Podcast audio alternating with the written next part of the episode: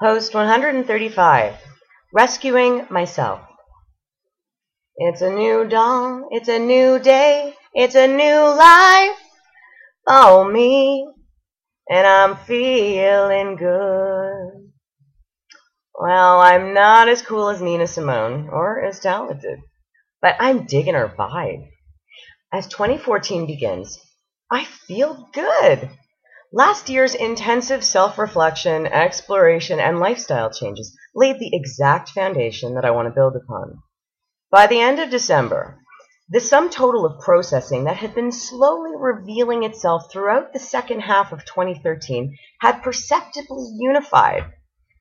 On January 1st, I received a text from my son that he would be returning home from the holidays the next day. I was so excited to see his shining face after two weeks of not really knowing where he was or when he would return. I drifted off to sleep around 11 p.m.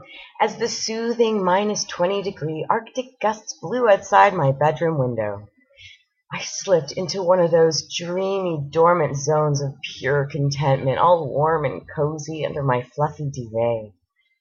This happiness was abruptly interrupted by the piercing scream of my apartment building fire alarm that sounded off at 1:30 a.m. Now, when I say piercing, I'm talking loud as fuck, like an inescapable ear-splitting punishment, much like living in the Branch Davidian during the last days, I imagine. It was one of those defining moments when you realize what you really think about life. I lay in bed, motionless, with the alarm relentlessly wailing away as I weighed my options. Here's what I was thinking. Time to grab the dog and run out of the building in case there's a fire. right. But it's cold out there.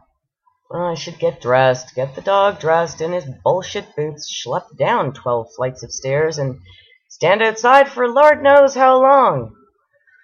Yeah, that's not going to happen. Okay, but if I stay here, I might burn to death. Hmm. What to do? What to do? Well, if there is a fire, I would probably die of smoke inhalation before burning, which doesn't sound so terrible. And probably pretty painless. It's been a good life. I've lived, I've loved, I've learned. I'm good. I'm not running anywhere. And so, the option of staying in bed and potentially dying of smoke inhalation was the winner. it wasn't that I was suicidal or even lazy. I felt at peace with myself. I didn't smell any smoke or heard anyone yelling, so I reasoned that the odds of a fire were low. With further compelling evidence of a fire, I think I would have hauled ass, but short of that, I was, for the first time in recent years, not reacting hysterically as if some epic threat was imminent. The past 42 year internal practice of censoring, ignoring, and denying my identity and instincts due solely to fear has become painfully obvious through my soul searching journey. I'm not quite clear about what I've been so scared of. Scared of not being liked? Scared of dying before I can prove what a great gal I am? Scared of not being perceived as the talented, worthy, intelligent person that I hoped to be. I really don't know what exact fears kept me from being so scared of myself. Probably all of them. Or maybe I became so used to feeling fear and worrying about the worst case scenario that I didn't question it. This fearful approach to life was somewhat a part of me before my marriage, but went into high gear, especially where the male gender is concerned after divorce. About a couple weeks before this fire alarm incident, I already felt an inner calm and began dating on one of the big online generic sites. I wasn't returning to JDate as I found myself having near anti Semitic thoughts while on there. Seriously. The same negative Jewish stereotypes that I have always vehemently argued were not the norm seem to have been, well, the norm on that site. Now, I know that every culture has their own negative stereotypes, as that's where generalizations come from. But I don't want to date any of them. Besides, being open to all cultural possibilities just felt better. I rewrote my profile to reflect a more accurately positive attitude. I remembered that before my marriage and divorce debacle, I blew off whatever negative experiences with men as nothing because I understood that the world was made up of all kinds. It wasn't a personal affront when I came across a jerk, and certainly never used each negative experience as some fear based affirmation that all men were ill intended. Thank God I'm back to that rational state of mind again and rid myself of a bitter, cynical mindset. That bitter lady, whom I was residing in for the past decade, was just stuck and not ready to risk being hurt or rejected. And that's fine, but I don't need her anymore. I've learned a lot about online dating over the past couple of years and what boundaries are necessary for me and my life. The guys who I was attracted to in my 20s are no longer appealing to me.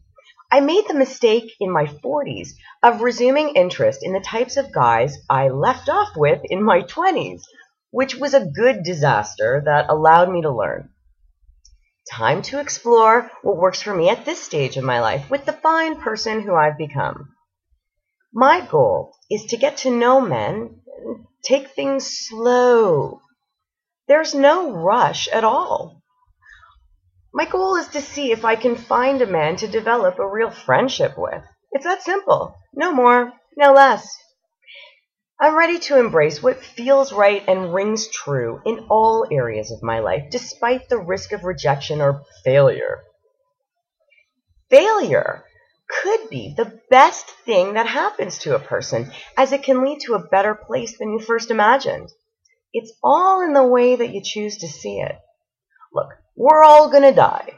Might as well approach life like the experiment it seems to be and give it a good honest effort. What's the worst that can happen? In a hundred years, no one will be around to care or discuss the time you tried something that didn't work. So why not go for broke? I'm glad I didn't perish in an apartment fire on the first day of 2014. That would have sucked. I'm also glad that I have returned to my true self and now get to explore a thoughtful life with intention, wisdom, and maturity. I don't know what kind of year 2014 will be.